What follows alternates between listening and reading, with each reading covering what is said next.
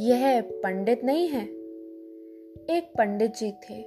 उन्होंने बनारस जाकर पढ़ाई की थी। उन्हें अपने पंडित्व पर बहुत घमंड था। एक बार पंडित जी तेल लेने के लिए तेली की दुकान पर गए। उस समय तेली अपनी दुकान के पीछे बैल पर बैठा था। बैल के गले में घुंघरू बंधे हुए थे। बैल गोल गोल घूमता था और घुंघरू बच जाते थे। पंडित जी को तेल लेने के लिए आते देख तेली बैल से उठा और आगे की ओर अपनी दुकान में आ गया। तेली ने पंडित जी को तेल तोल कर दिया।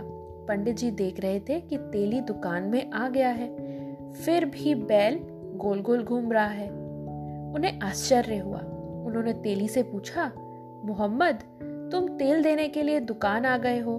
फिर भी तुम्हारा बैल गोल गोल घूम रहा है?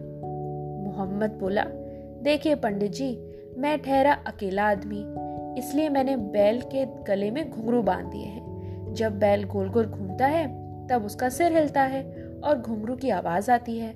इससे मुझे मालूम होता है कि बैल घूम रहा है। घुघरू की आवाज़ बंद हो जाती है तो पता चल जाता है बैल खड़ा हो गया है।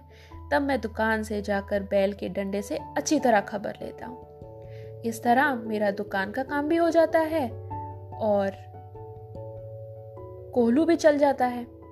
पंडित जी सोचकर बोले, मोहम्मद, तेरी बात तो ठीक है, पर मान लो कि बैल घूम ही नहीं रहा हो और खड़ा खड़ा सिर हिलाए तो भी तो घुंघरू बजेंगे।